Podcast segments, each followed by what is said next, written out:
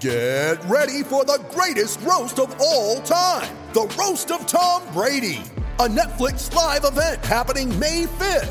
Hosted by Kevin Hart. The seven-time world champion gets his cleats held to the fire by famous friends and frenemies on an unforgettable night where everything is fair game. Tune in on May 5th at 5 p.m. Pacific time for The Roast of Tom Brady. Live only on Netflix. You ready? Showtime. On May 3rd, summer starts with The Fall Guy. Let's do it later. Let's drink a spicy margarita. Make some bad decisions. Yes! Audiences are falling in love with the most entertaining film of the year. Fall Guy. Fall Guy. Fall Guy. That's what the poster said. See Ryan Gosling and Emily Blunt in the movie critics say exists to make you happy. Trying to make it out? Nope. Because I don't either. It's not what I'm into right now. What are you into? Talking. Yeah. The Fall Guy. Only in theaters May 3rd. Rated PG-13. When you need mealtime inspiration, it's worth shopping Kroger, where you'll find over 30,000 mouthwatering choices that excite your inner foodie. And no matter what tasty choice you make, you'll enjoy our everyday low prices, plus extra ways to save, like digital coupons worth over $600 each week. You can also save up to $1 off per gallon at the pump with fuel points. More savings and more inspiring flavors make shopping Kroger worth it every time. Kroger, fresh for everyone. Fuel restrictions apply.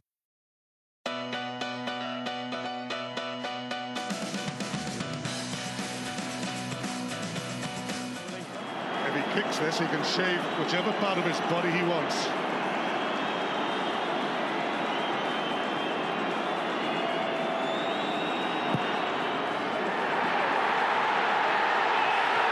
Fantastic! Oh, shave away, Leiden, shave away! Wales, Welcome to the Attacking Scrum podcast. You got it, Murph?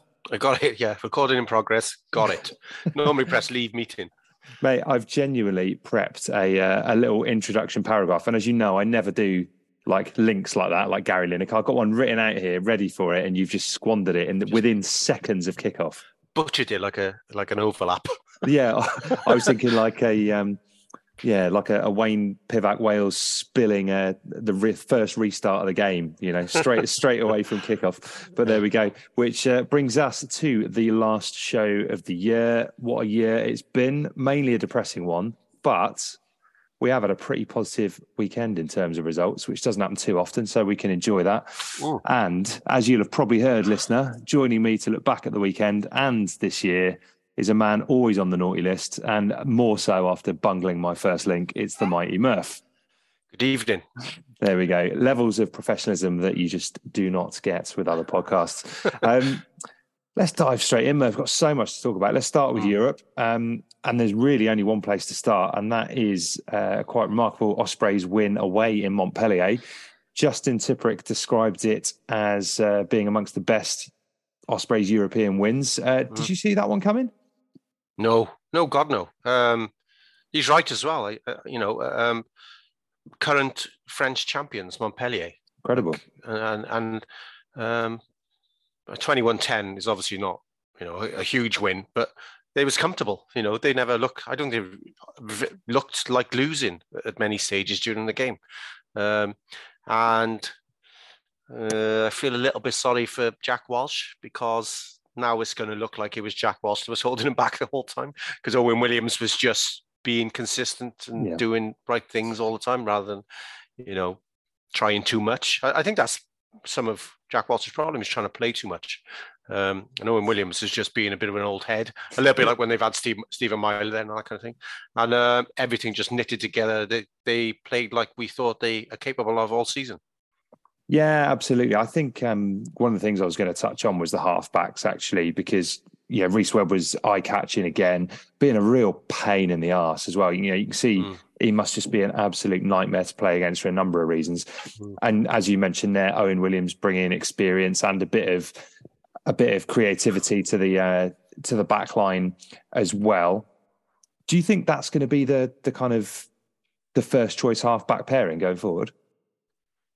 Yeah, I can't exactly recall what age Owen Williams is now, but he must be about 29, I'd say. Yeah, he's younger than Anscombe. He's obviously everyone's younger than Stephen Myler, but he's in theory, I mean, there's talk of Anscombe wanting away. Yeah, there's a lot of reports linking him to France or England, and that kind of makes sense when you think of A, where he's at in terms of his career, and there's, you know, he's not going to make it through another World Cup cycle, is he? So if there's a big payday out there, you'd imagine he'll probably take it. Yeah, and also, I mean, I don't know if he can entirely be confident that his injuries are not going to catch up with him more and more over the next few seasons. So it makes sense for him personally. And if Owen Williams carries it on in this vein, then that's a result for the Ospreys as well. So and I'm sure I've wanged on about Owen Williams loads of times. The amount of times I've said every at various stages, every region in all four regions in Wales could have done with Owen Williams in their squad. Last year with the Dragons, and the year before that, and the year before that with the Dragons, they could have done with Owen Williams. And he wasn't. It's not as if he was on the pitch regular for anyone. No, he was hanging around in the squad somewhere. It's really interesting, isn't it? Because he left the Scarlets, had a really, you know, I think they were quite impressed with him when he was at Leicester, and he played kind of, you know, a fair amount there. And then bitty spells in Japan and Worcester. Gloucester, I'd forgotten about that, And quite a bit of Gloucester, but he was kind of behind Danny Cipriani, I think. Yeah. And it just, yeah, you're right. It just makes you think that a move to one of those sides would have at least kept him front of mind, particularly when there's a, you know, when there's a 60 cap law in place. I'm not saying. We mentioned it with Matthew Jones on here last week that Owen Williams could be an interesting one when it comes to the Six Nations, because there is you know, another load of injuries in the in that position, and you know, Callum Sheedy isn't really playing consistently first choice for Bristol, so there is potentially a third berth up for grabs. Well, you know, in the autumn it was Rhys Priestland, Costello or whichever way you say, and Anscombe, who got injured. So you know, it's wide open for him, I think. You know, if he keeps, listen, we've had one good game, which is what Rhys Priestland did in the autumn. He had one good game for Cardiff, so that's enough in Wales. But if he does it regularly, then it's a no-brainer. Well, the interesting thing, and this doesn't just apply to Owen Williams, this applies to everyone, is back in the day when Welsh sides used to play, you know, when we used to have more than just one side in the Heineken Cup, that always used to be Warren Gatland's kind of benchmarking, you know, our form analogy when it comes to racehorses. This was the bit where you'd be looking for a Gold Cup winner, and a win away, and you're right, it's one performance, but a win away in Montpellier doesn't happen very often. You know, Welsh sides do not go to France, and we don't really go, we don't win anywhere at the moment, or haven't done for the last 14 years since the last Welsh region won a Heineken Cup game in France. Is that right? And that was that's what they were saying on Saturday night. Yeah, that was Scarlets, was it? I think. I can't remember. A long time since. Well, it's a long time, full stop, since there's been a Welsh win in the European Cup. I think it's 2 seasons. Yeah. So, but actually, away in France is. And they must have caught someone, you know, back in those days, French rugby was even stronger. So it must have caught someone on a cold day. I can't remember who it was now, but it's a long time, isn't it? But then not really, considering how weak our regions have gotten with each passing year, not really that surprising either. Yeah, no, it is true. So it's some pretty decent indicators of form in there. Before we kind of get onto the overall team performance, I wanted to talk about Morgan Morris, who picked up the Man of the Match award, and I thought he was absolutely sensational. I think we've said on here a couple of times, when it comes to international level, I think size is always going to be the question. Do you think he'll be in Warren Gatland's thoughts? Well, we discussed him before, and he, just purely because there's hardly any number 8s in the country, he's not far away from the squad, you know, full stop. It's as simple as that. He still looks exactly like Bevan Rod all the time. If one of them like changed their facial hair, it would help commentators. You know what I mean? But he must have been getting considered he never picked him, but he must have been getting considered when Pivac was in charge, because it's literally Faletau, Morgan Morris, his dad, and then there's, you know, then your stand-ins like your Moriartys and your Josh Navitis, you know. So yeah, I think that's it. I think it will come down to a straight shootout. If you know, if you're looking for a backup number 8, chances are I think he'll probably go for Moriarty because of the six. You know, thing is, you're in the Six Nations, you're only going to pick Toby if he's fit, and then you need someone to cover for him, really, don't you? And that's probably where I think it will come down to Moriarty being in there as a 6 and an 8. So yeah. I think it might just be a little bit too far, but you know, that's a massive performance he put in. I thought he completely outshone his opposite number, Zac Mercer, who's himself a fine number 8. Yeah. So lots to like about it, and it's the turnover threat I think that really impressed me, because he does those kind of barreling ball carrying stuff, and it's so needed, particularly when you're a forwards orientated side. But the turnover threat he poses, I think, is a point of difference, and I think you've got to have that if you're not a big bloke. Yeah, his carries as well seem to be more suited to pick and goes near the line as well, because he's obviously a short, stocky guy. Something that he's actually got over Falato, I would say, in that instance. But I don't think he's had a great game last night, but I don't think he's actually improving as time goes on and catching everyone's eye more. I think he's doing exactly the same as he's always been doing, but it's just standing out more and more as time goes on, especially when the side around him are playing better as well. You know, he's pretty consistent, really. He's not a hot and cold type of player. No, he's not. I think he's probably been their best player or certainly their most consistent player for maybe the last 2 seasons. And you're right, it is that much more eye catching when it's in a big game, and we just don't have very many big games to choose from, because we have a lot of meaningless rugby against fucking South African sides. So yeah, it was very impressive, and yeah, hopefully he'll continue to put those performances in. What else impressed you about the Ospreys, Murph? I mentioned Owen Williams. Set piece. I mean, against, away in France, the set piece is dominant. Even before you brought on the likes of Tom Francis, everything was going really well up front. Tom Boulter is probably his best game. I probably haven't had many games, actually, for the Ospreys, but that was his best game I've seen him have. And the driven line out again, it probably was the deciding factor in the game, I think, the driven line out. I agree. And I think it, not just attacking-wise, obviously they scored tries from it and were constantly a threat. But I thought defensively, Rhys Davies and Adam Beard were really, really good at negating the Montpellier driving line out. And as you said before, I think the way the game, I know I bang on about this, but the way the game is refereed now, you get an awful lot of opportunity to get a nudge on in it with a driving line out. I think, if it was refereed another way, I think it perhaps wouldn't be as effective for teams. So it's a very hard thing to actually disrupt. And I think equally as impressive as their attacking driven line out was the defensive effort as well. Yeah. They were having to infringe a lot, weren't they, Montpellier, because it was just so effective. And I'm glad the referee was picking up on it, because there's so many, it infuriates me, to be honest, so many games I've watched this weekend and every weekend where players, it's the most common defense now of driven lines is sliding up the side of the maul, which is completely legal, but then they change their bind and that's penalty straight away. As soon as you change your bind, and they're doing it all, everyone's doing it all the time, or the cheating sides are doing it all the time anyway. And the good sides, they kind of when the driven maul reels one way, they slide up the side of it, and then they try and drag around the other way, and then suddenly you've got both sides kind of with defensive players up the side of it and just hanging on to slow it down. And that seems to be the most effective way. But so many sides, like I'm trying to think of an example. I think Ebenezer, no, maybe it wasn't Ebenezer, but some big second row was doing it all the time. And this weekend, I've seen so many games now, they're all blurring into one.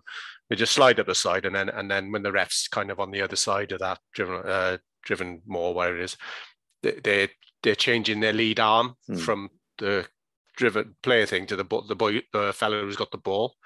And I think touch judges should step in more on that, because look, you've got to allow some form of skullduggery. Otherwise, it could end up like I've mentioned before, 20 years ago.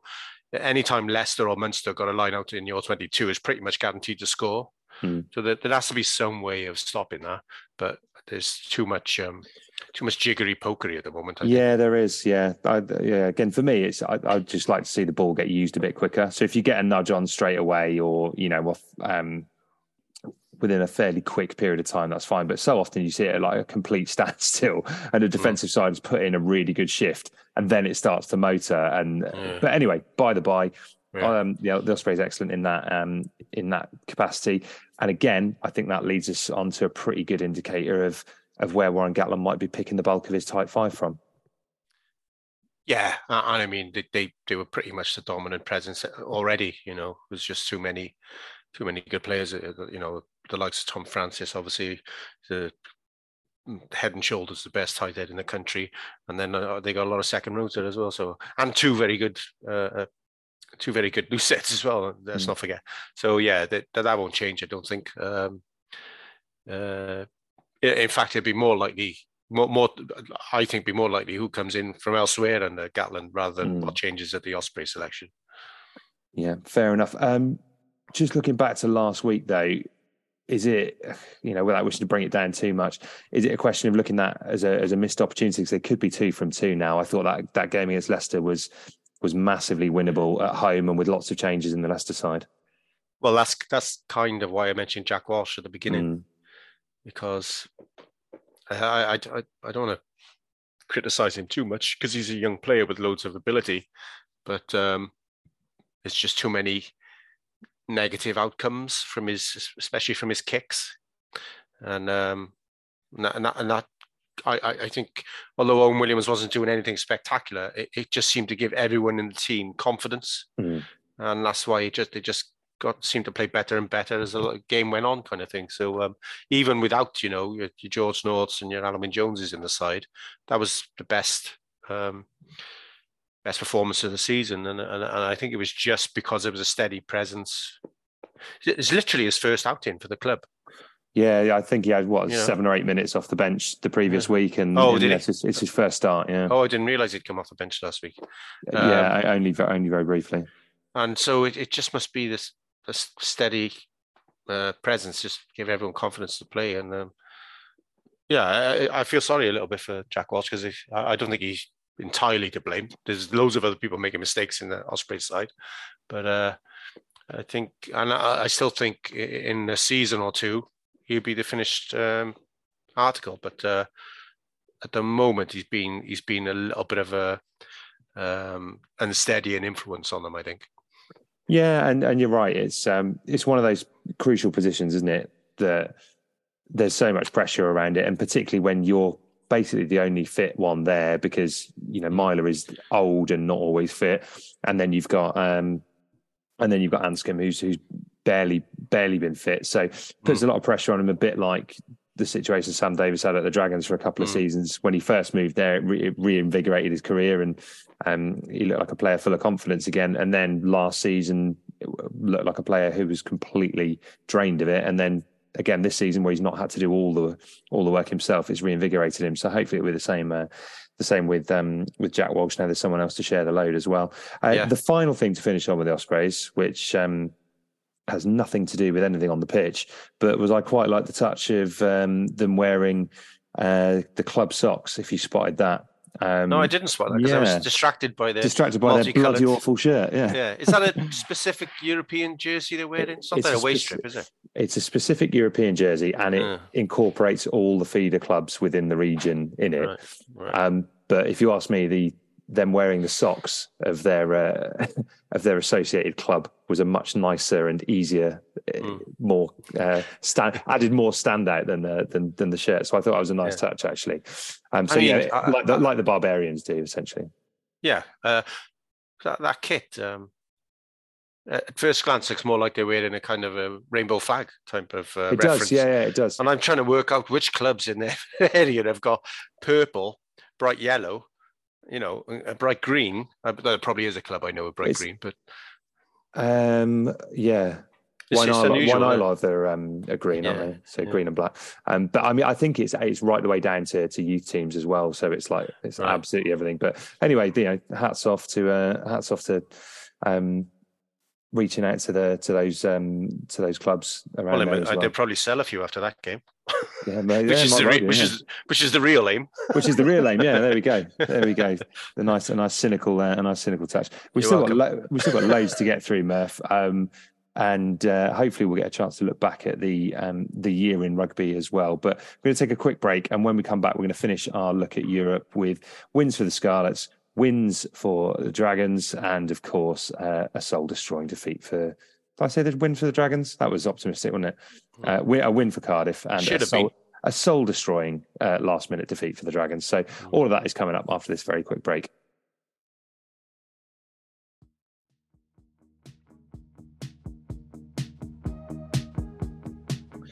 Right, Murph, on to the Scarlets. Another win for them. That eased a bit of pressure on Dwayne Peel. 2 wins in 2 weeks, regardless of the opposition.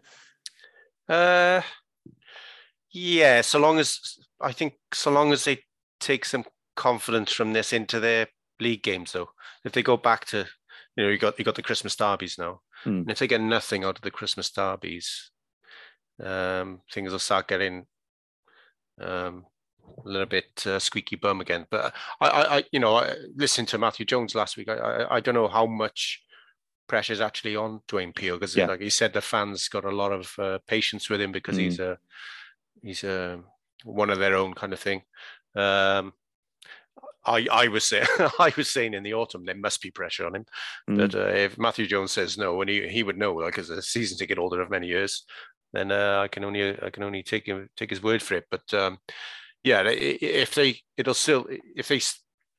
so long as they don't leave these performances in Europe and go back to square one again, I think it'd be all right.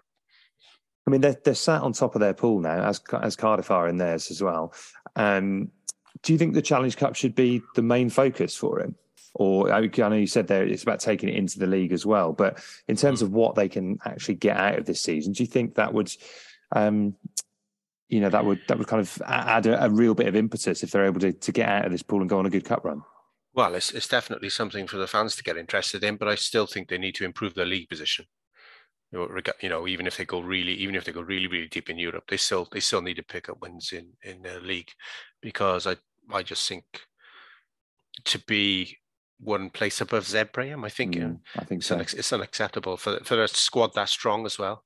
I know there's weaknesses in the Type 5 and different things, but they're with the experience that's there, you know, and the quality, the number of like lions in the squad, it's a little bit unacceptable to be that low down. So yeah, I think mainly the fans would enjoy a long run in Europe, but they from the management's point of view, I think they need league wins. Yeah, no, I think you're probably right. Just talking on the personnel front there as well. So as things kind of slowly edge towards the regions, knowing how much money they're going to have next year, I'd expect to see a fair amount of players leave the Scarlets in the summer, given the kind of the salary implications, and also it's at times been a bit of a bloated squad, I think. Yeah, it's interesting, not just for the Scarlets, across the board, really, because they were all given longer contracts because of COVID, which were also with pay cuts tied in as well. And that's why they made them longer, because of the pay cut. And that's why, for example, at Cardiff, you got people like Ollie Robinson, for example, who's kind of surplus now because the arrival of Thomas Young and the return of Ellis Jenkins and what have you, but he's still got quite a long time to go on his contract, and he's just he's had runouts for the RFC, I think. So he spent a lot of time on loan last season as well, didn't he? Yeah, exactly. Yeah, but there must be other examples across the other squads of people who probably not that wanted, for want of a better word, by their club, but are still got a fair amount of time on their contract. So unless they've, I don't know how it works, unless they can find a transfer out on the same terms or something, I don't know, but it's going to be tricky for some like for just being talked about with a bit of deadwood hanging around in some squads that new coaches like Dai Young would like to move, but they just, you know, they just got time left on their contract, so there's not too much you can do. And I am assuming there'd be a fair amount of that at the Scarlets as well. Yeah, yeah, I think there probably will, but it's yeah, it is. I mean, like we've said before, it's just far from ideal to be sat in this situation. So we've got the kind of conditional contracts being able to be offered until the end of January, when there should be a proper resolution, providing that loads of players haven't left. One player who, we mentioned this last week, one player who is leaving is Max Llewellyn, who had another good performance for Cardiff, and. Yeah, Murph, you know, you've seen a fair amount of him play. How much of a blow is that for Cardiff and Wales? Well, it's not that much of a blow for Wales, because you can still pick him, because he's never been picked in the squad before. So when he leaves, you can still pick him. He's going to one of the West Country English clubs, and there's no worry for Wales, but it is a big blow for Cardiff, not least because Mason Grady, probably too soon. Ray Lilo, too old. Although he had another great game, unreal again. Yeah, unreal. He'll probably stay. Apparently, his family are very settled in the area. Kids are in Welsh speaking school, and everything else, and he's very happy here. So I think he's in a situation where he'll take cheap one-year contracts indefinitely. Do you know what I mean? But Halaholo's unfit and knocking on. So it's really disrupted them on the quiet, because that would have been, if they could have kept those four, you know, that would have been handy. Obviously, there would have to be some long-term planning around the other two. But I was shocked by the news. I hadn't heard any rumours when it came out, but it's really tricky for Cardiff, I think, because not a massive amount outside of Mason Grady coming through in the centre. And like I say, the other two are knocking on, and so I'm not 100% positive. I think the Welsh situation will be unaffected. Yeah, I hadn't factored that in. Actually, it's a good point. And also, I mean, I don't think anyone can safely predict what's going to happen with the 60 cap rule at the moment. There's so much noise around it, and also with this, you know, with the budgetary constraints, the chances are you have to kind of look at it now and say, if there are teams around Europe who are willing to pick up the tab for some of our players, we're going to have to let that be the case. And if there's one thing we know about Steve Phillips, it's that he's, you know, committed to reducing costs, isn't he? So, well, this is because that's his background. Yeah, of course. Yeah, it is, no, he shouldn't be chief exec, because he's a financial director. That's his CV, financial director. And I was quite encouraged, actually, after Wayne Pivac was removed and Gatland was put in instead. Immediately, Welsh Rugby Twitter was moved on to Steve Phillips out. Yeah. You know, because obviously the chairman has changed. Now the coach has changed. Well, the one guy who's been in charge throughout it all, in the last few seasons anyway, Steve Phillips. And so, and like I mentioned, I think last time I was on, I mentioned the amount of kind of indecisiveness that was just inaction that was going on throughout. And well, you're the man responsible for that. And he's done that car crash interview as well. Have you seen that?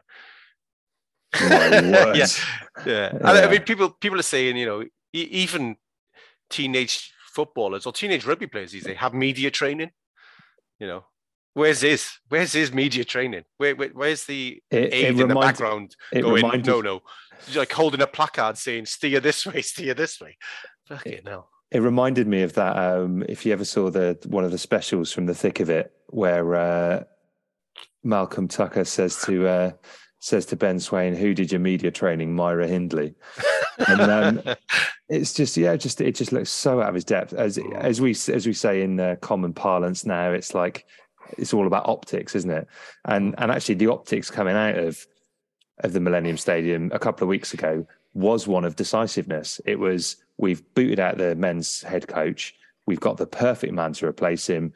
here's what we're doing. And within a matter of hours, it went back to looking like amateurs again. Yeah. And it's wasn't just a direct quote or something like a criticism of the board is unjustified, or I can't remember what word he used exactly, but yeah, it was along those lines. And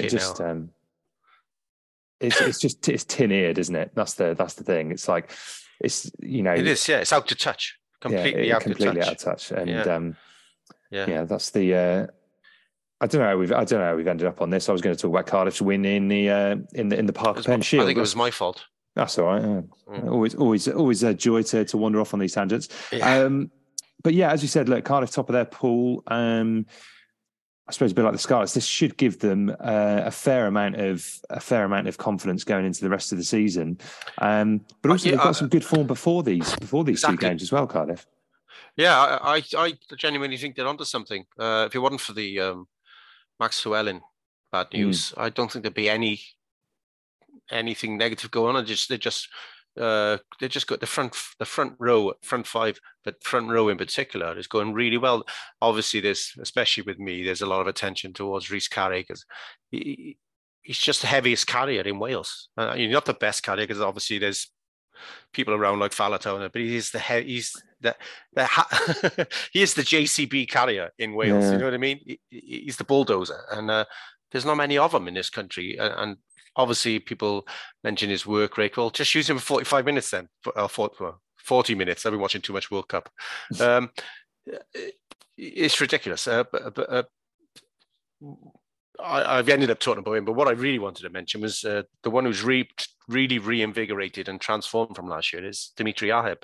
Mm. The whole front row for Cardiff is going really well, and a lot of it is because he can be a bit flaky, I think, Dimitri Aheb.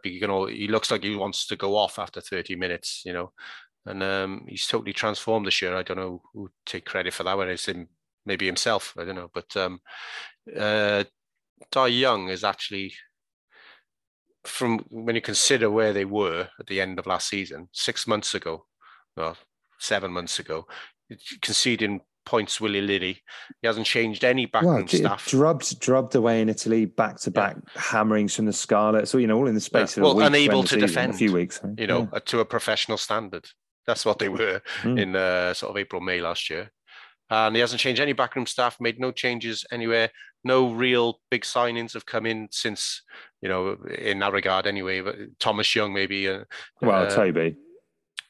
Yeah, but not it's not like as if he's bought Jamie Roberts in his prime to shore up the defence. You know what I mean? I see what you mean, yeah. Liam Williams would really help the defensive line in the back, but he hasn't been there. He's coming back, I think, in January. Yeah. So yes, they made signings, but nothing that would transform your defence like that, and no backrooms staff that have transformed your defence or your game generally like that. So yeah, I think the defence is a really interesting point actually, because these last two games, and again, to go back to our point about form, how much can you read into it? But in the last two games, they've only conceded 10 points and they've scored 100 nearly.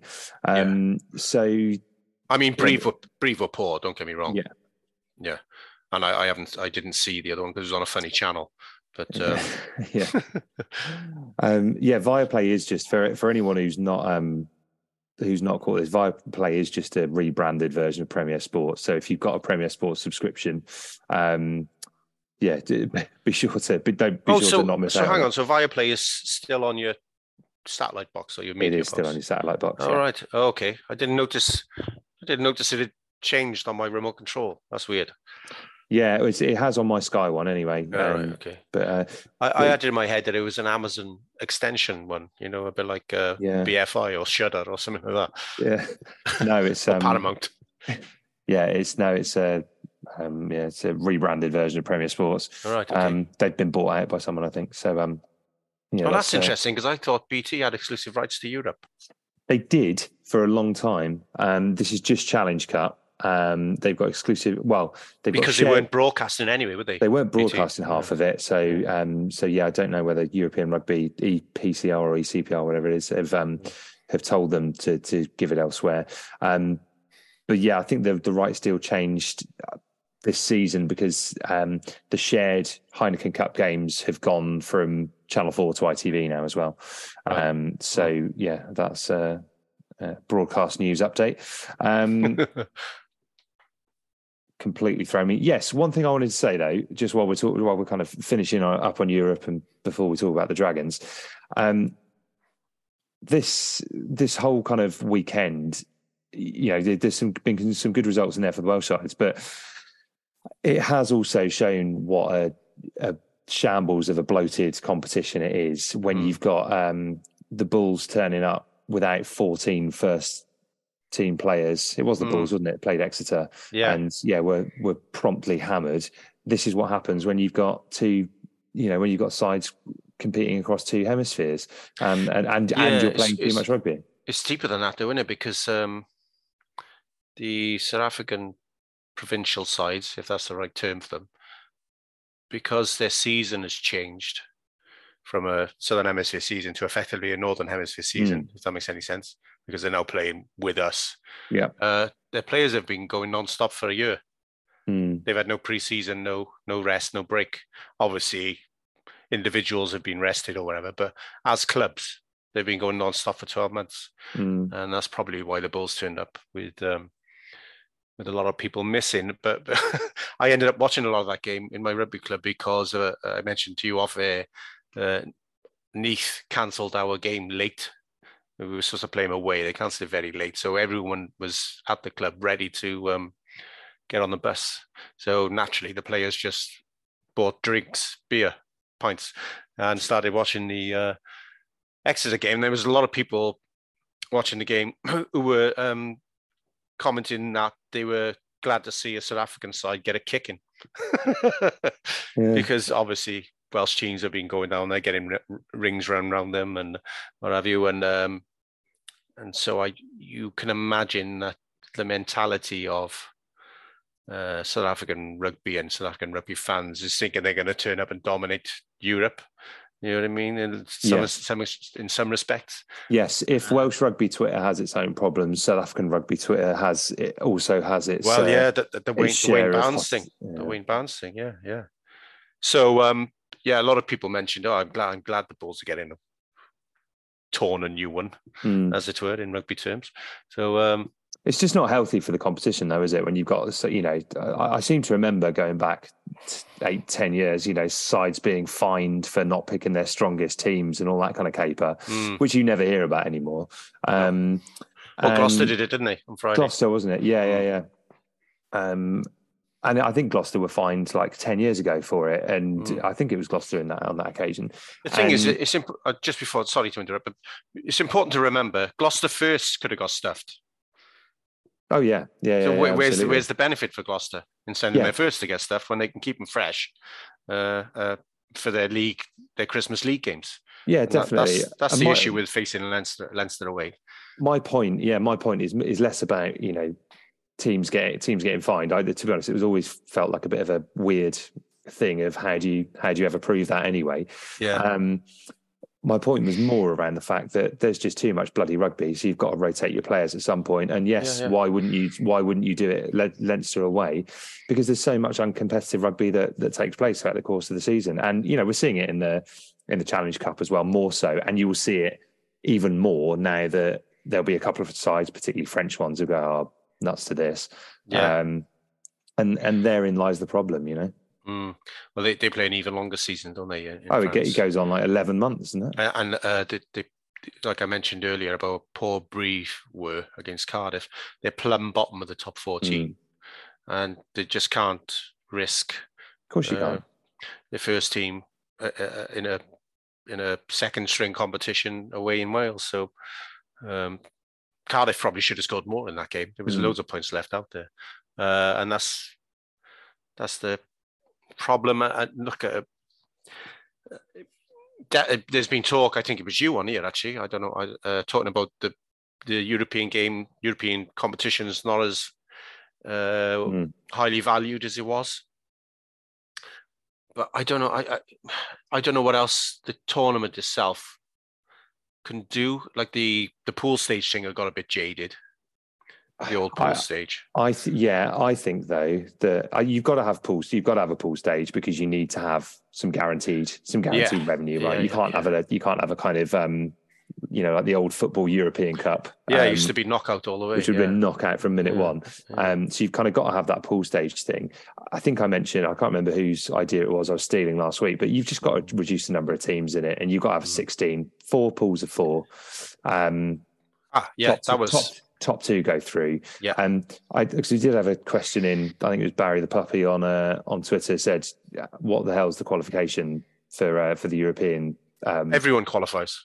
Yeah, so again, just to recap, for anyone's benefit, in the Champions Cup, you split into two kind of arbitrary conferences, really, and then within that, you're in a mini pool. So you play against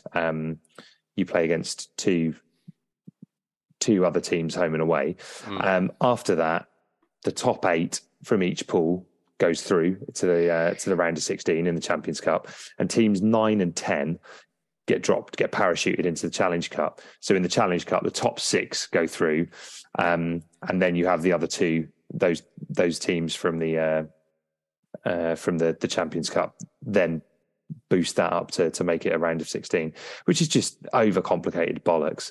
And it just there needs to be some jeopardy. There needs to be a degree of ruthlessness, because otherwise these are just games for the sake of having games. And we've seen in the Football World Cup, like what Jeopardy does. You know, the end of the pool stages in that was amazing because you had certain teams, unfortunately, with the exception of Wales, you had certain teams. Yeah, even Wales theoretically could have gone through on that last day, and that's what you need. So, like a four pools of four, 16-team tournament with just the best in there, and if that means no Welsh sides, then so be it. We're gonna have to get better. Well, that's exactly my point. When I was talking about qualification, I meant qualification for the tournament in the first place, not for the latter stages. Yeah. Why are the bottom team of the top 14 in Europe? Why are the bottom Italian bottom team from the URC Zebre in Europe? Why are everyone who's in the league in Europe is in the European competition?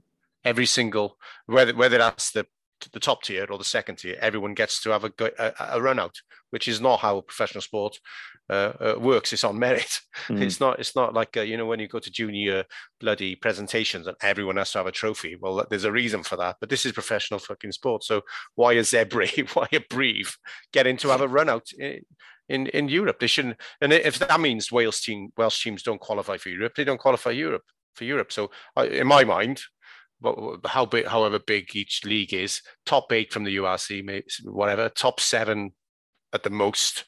How many's in there now? Well, there's only 10 because they've lost 2. So it would be top 6 and the top 14, obviously 7 from the top 14. Everyone else, you didn't make it because you're shit at rugby. And then Europe would be much more elite and be much less of the kind of one-sided shite we've seen in some games like Cardiff against Brive, and every game would be more competitive and it would all be on merit, exactly in a way like the Champions League in football. If you're not in the top 4 of the big leagues, you don't get to have a run out anyway. Just because you're in the same league as Man United or fucking Chelsea or Man City. I mean, you can have a run out as well because you're not as good at football. With respect, football is trying its best to mirror rugby in that regard. Champions League, Europa, and then whatever this Europa Conference League bollocks is below that. Yeah, they are trying. And the thing is, like, I don't mind it so much as long as it's just built on merit. So if it was a 16-team Champions Cup, then a 16-team Challenge Cup, and if you wanted to, then you've got all the waifs and strays playing. But chuck a Romanian team in there and chuck a Russian team. Oh, well, sorry, not Russian. But they have done. They have done in the past. And they have in the past, yeah. And and do it that way if you want. And then, look, if Gloucester's thirds or the Dragons seconds are playing a Romanian team, then fine. And if you don't like it, you're right, then qualify for the level up above it. There just needs to, it is too bloated and too many well, it's vested interest, isn't it? Basically, the union, because it's run by committee, right? It's run by committee. Well, but each union gets a say on how the sport is run, which I suppose is the way it should be. But they're all making sure their clubs are looked after. Yeah. By saying, Wales did actually concede, because at one stage we were guaranteed 3 teams in the European Cup, I think. In the old Heineken Cup we were. And that, which is in itself, is BS. You know, in fairness, it got to the point where you had to be in the top 8 of the league. Otherwise... So that's why you've ended up with only one team in the Heineken Cup. Well, now we're back to... So even if the four Welsh sides finished plumb bottom, the top one would still go through for winning the Welsh Shield. Yeah, oh, right, okay. Again, that's... You know, I'm not totally against one team being guaranteed a shout, but to me, unless if the top 8 of the URC was decided that was going to be in a Heineken Cup, then I'd be totally happy with that, because like last season, effectively 4 weak Welsh regions. Well, more than likely they're going to turn up and get stuffed by someone like Toulouse. So where's the point in having them in the competition anyway? As it turns out, Ospreys are giving a very good account of themselves last night, but they're still not guaranteed to go through. No, you know, because they got to face Montpellier again, and they got to face Leicester away. So, you know, that was a great performance, but they're not guaranteed to go anywhere in it either. So, I doubt if you'll ever get the unions in agreement on what I've just suggested, but that's the only way to make it elite and special again. Yeah, absolutely agree. While we're talking, about sides finishing down the bottom of the league and qualifying for Europe, let's have a quick chat about the Dragons. It was a dramatic game at Rodney Parade, though. Last-minute try from Max Clark was chalked off. It was obviously the right decision. I don't know how the referee came to that conclusion straight up, you know, from where he was stood and went, yeah, that's a try, which is really, really frustrating. However, Murph, rather than dwelling on that, I thought the biggest error was we were having such joy at the line out, or even if not joy, if we weren't getting over the line, we're getting a penalty back in return. I don't know why they made that decision to scrum at the end. Well, even the scrum was going well in that game, and I think that's what the attraction was. And I suppose it is more reliable than line-out ball, because you can always throw it in. You can always throw it in crooked, can't you? In a line-out, that can happen any time. So I don't blame that situation at the death. I think they should have scored sooner.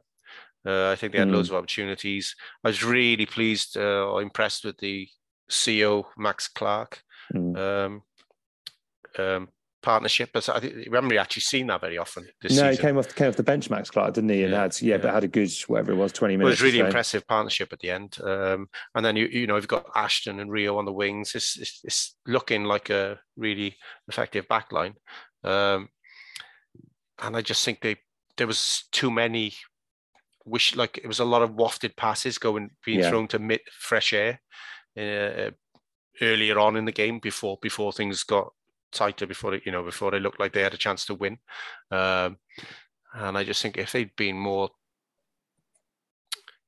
on the money earlier in the game, I don't think it would have come down to leading a try to win it at the death. And it's a shame, really, because that could have been a fairly momentous clean sweep in Europe for the Welsh regions.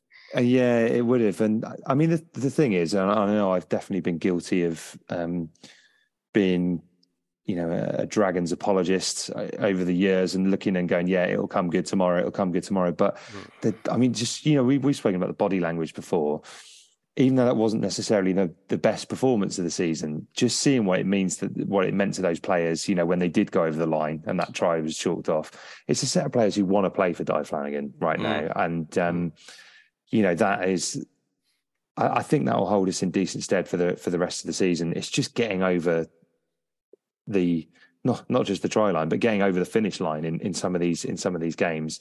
Yeah, you know, didn't do it against the Sharks, which would have been a massive result. Didn't do it on that occasion. Couldn't get over the line against the Lions away in a game that we should have won.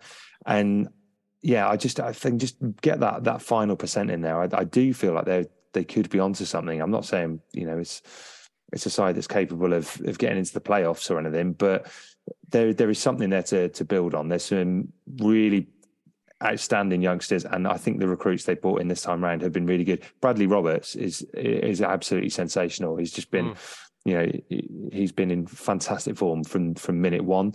So yeah, I don't know. I hope it's not another false dawn, and we can back it up with a good couple of results over Christmas. But it's it's an informed Cardiff side who we haven't beaten for years.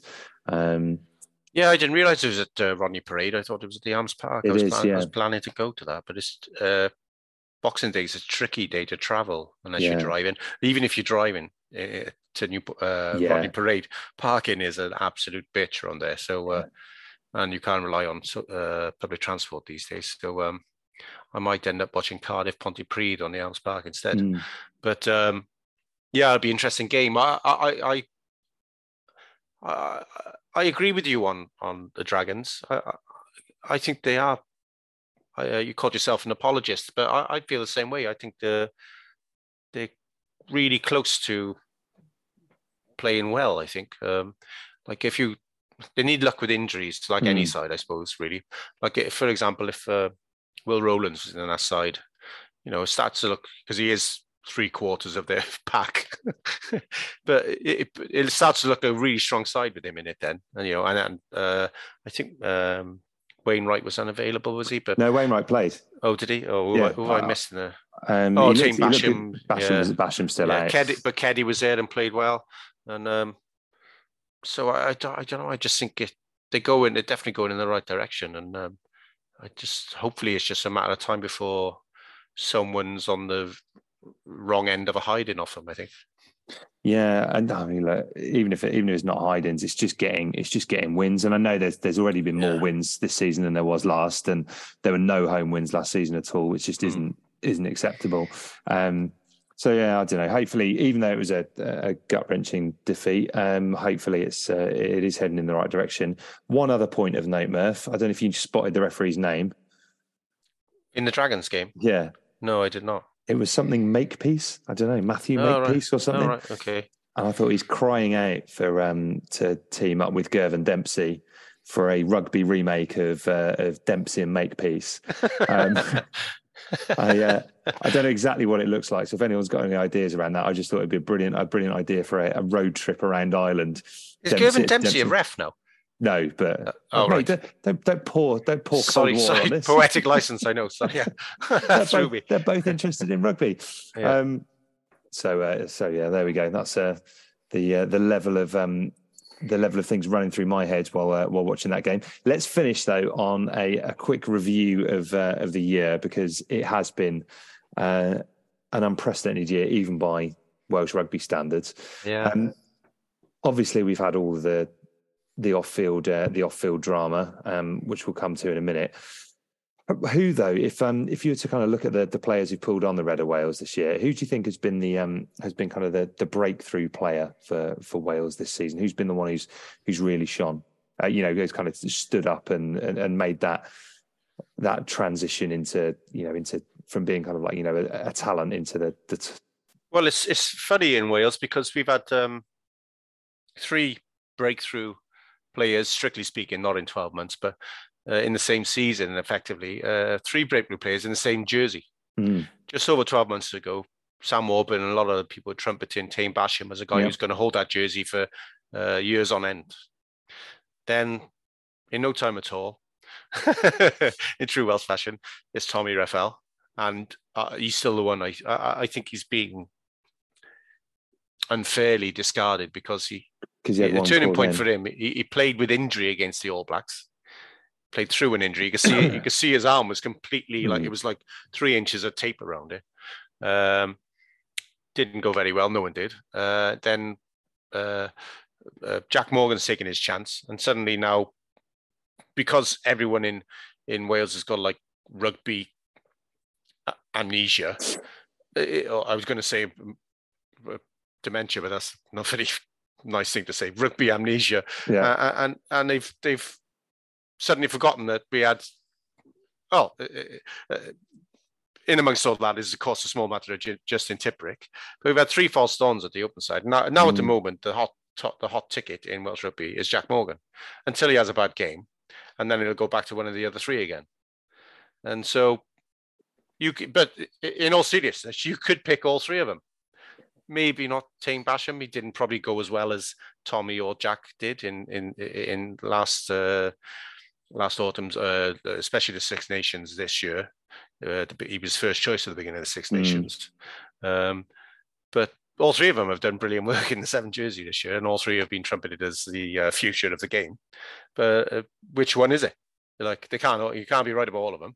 Yeah, I'm gonna play my rugby amnesia card, and I'm going with Jac Morgan. You're right. Tommy Reffell was brilliant in South Africa. Yeah, do you know what? You make a positive, a very compelling case for it to be him, actually, because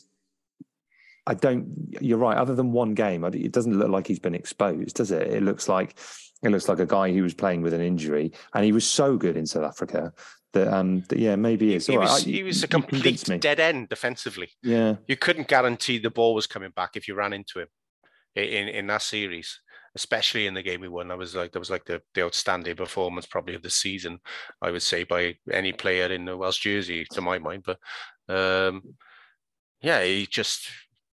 And you look at we've already talked about the two fetches issue. The side looks like it's crying out for an out-and-out 6 every time it happens. So, and that's a kind of a position we're a little bit short of. Otherwise,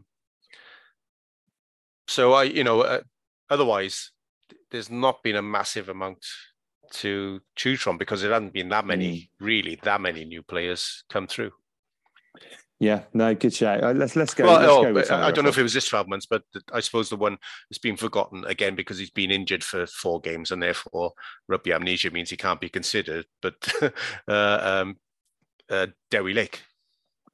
Yeah, that's a good shout. That's probably in this calendar year. That's probably the most significant. I can't think of the word. I think, yeah, a rival. I think you were right with Tommy Reffell. I think that's the one to go for because he strung it together for 3 tests on the spin away in South Africa, which leads me on to probably quite a very quick, answer to this one. The best Wales team performance that you've seen this year. Well, I think it's the first test in South Africa, personally. Really? Because there were so many changes, and the first we just should have won, and we're out of it, and then came back in it, and then lost it. Yeah, I wouldn't mind watching that again. That game. Yeah, you're right because it was like 14 changes to that second game by South Africa. So, a lot of people, especially down that part of the world, I suppose, were saying they beaten South Africa seconds. But I don't think we can get away from the fact that we've never done it before. We've never won in South Africa. I don't think we've won in the other two either. I don't think we won in Australia. Have we? Did we do it a long time ago? Definitely never won in New Zealand. So whatever history, whatever way history views Wayne Pivac, that is to his credit, that win. This is the most compelling debating I've ever heard from you, Murph. You've completely won me over again. You're right. A result is a result, isn't it? It's the power of half a can of San Miguel for me. Exactly. Debating skills. If we'd have beaten All Blacks second string at home with 13 men, it would still be an historic day, wouldn't it? You're right. Well, we've just never done it before, and again, obviously, every time we go to South Africa, the spectre of 96-13 hangs over every time we go there now, even though that was Wales thirds, playing that game. I was in the halfway in Poncana, and spontaneous singing broke out all over the pub at the final whistle. People I didn't know were arm in arm with me singing everything. All the favourites were coming out. Callan Lan and everything was getting rolled out after the final whistle. The people, I was with a small group of mates. But people I'd never seen in my life were grabbing me and having a hug. So that was you can't discount what a big deal that was. No, it's such a big deal. It set off the smoke alarm in my house, which you may or may not be able to hear in the background. No, we can't. You can't? No. Oh, let's hope my sleeping kids can't hear it as well. Right, hang on. I'll be back in 1 second to finish this. Should I talk amongst myself again? I don't think I will. I think we'll just edit. Amazingly, that is the second time in the history of the Attacking Scrum that we've been interrupted by a fire alarm. Really? The first time, you may remember, was during an interview with Dai Bishop. That's.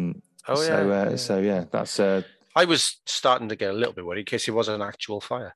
Yeah, well, that's the reason I thought. I was like, I better nip out and check. But no, it's just that Mrs. Jed is burning the dinner. You've got some editing to do as well, by the way. I will have some editing to do there. Yeah.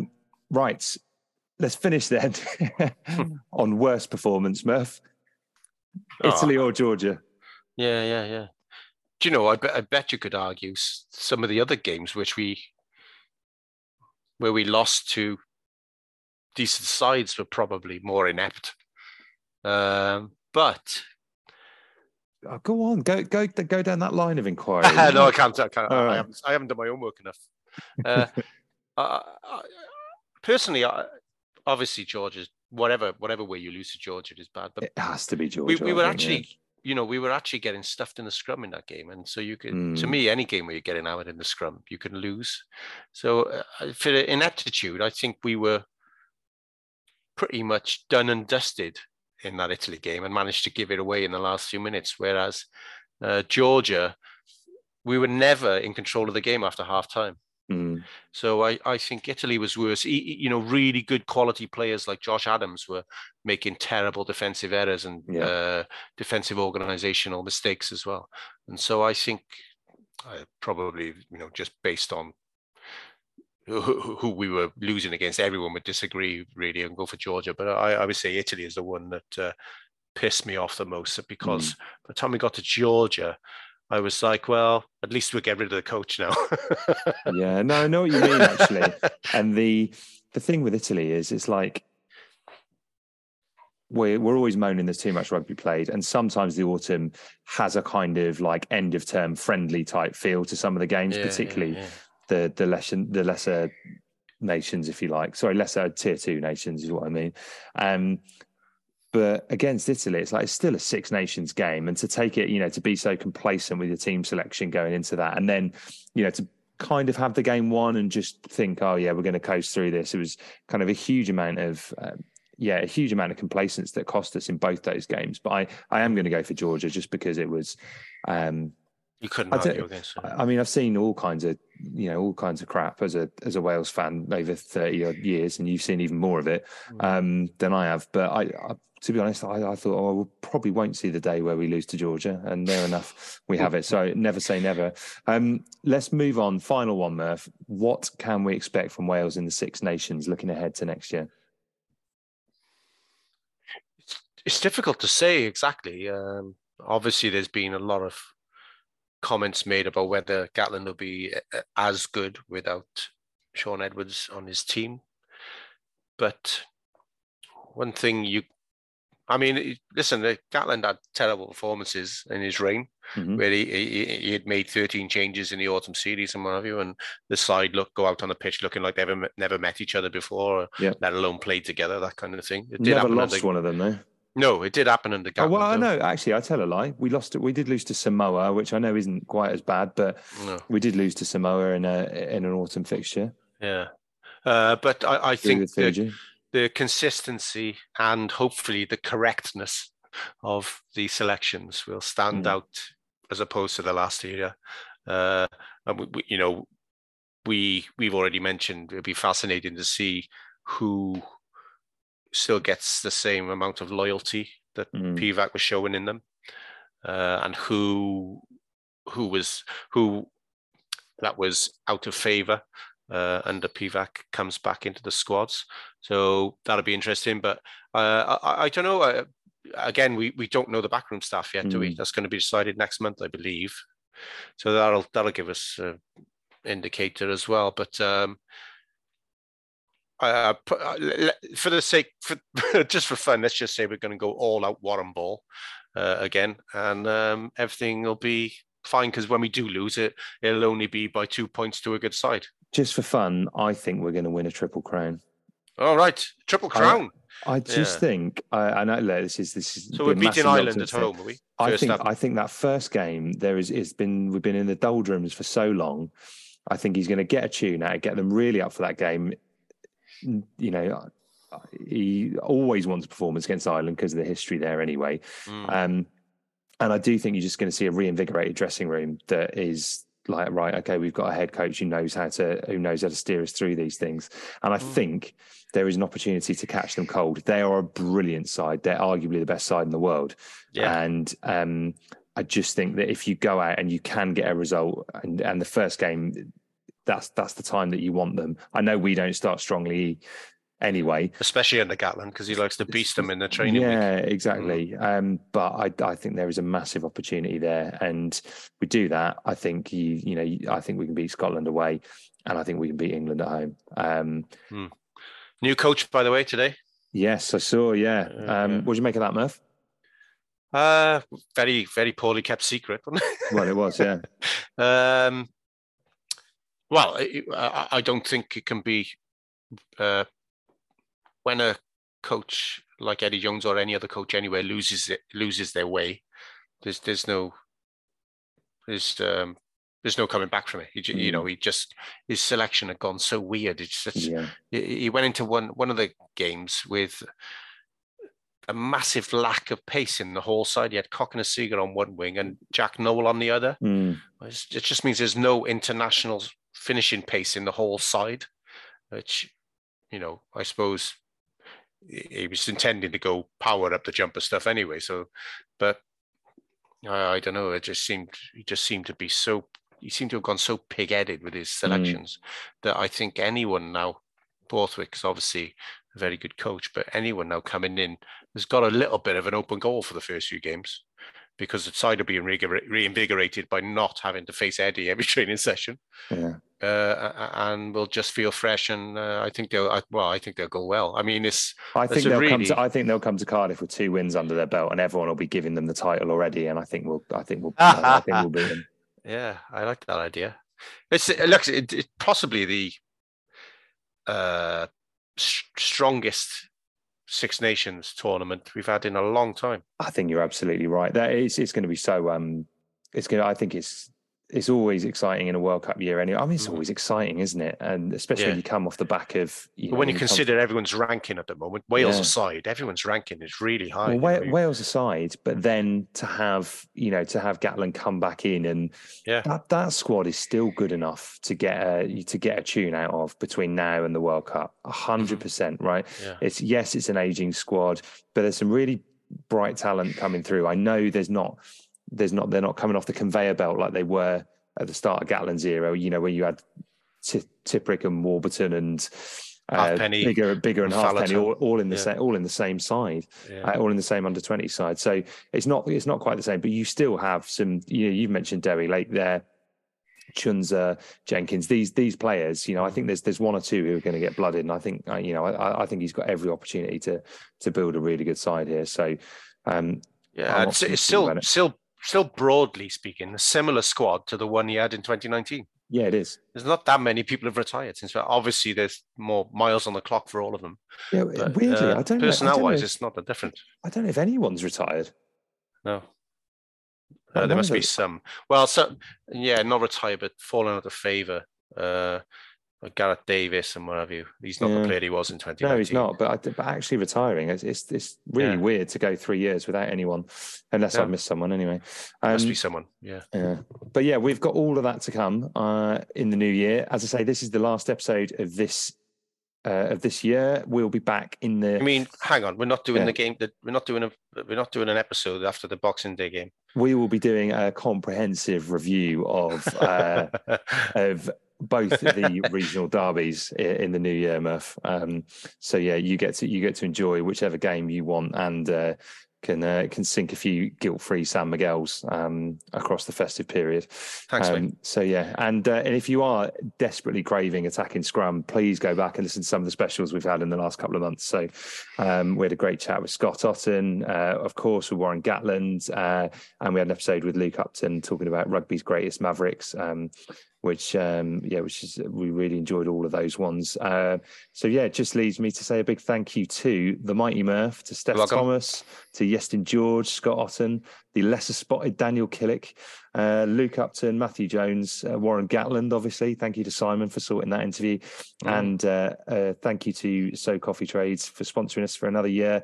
And of course, a big thank you to everyone who has listened this year. We will be back in the new year to bring you lots more rugby chat, lots more San Miguel's, lots more swearing, and all of that to come. But yeah, in the meantime, have a great Christmas and we'll see you in 2023.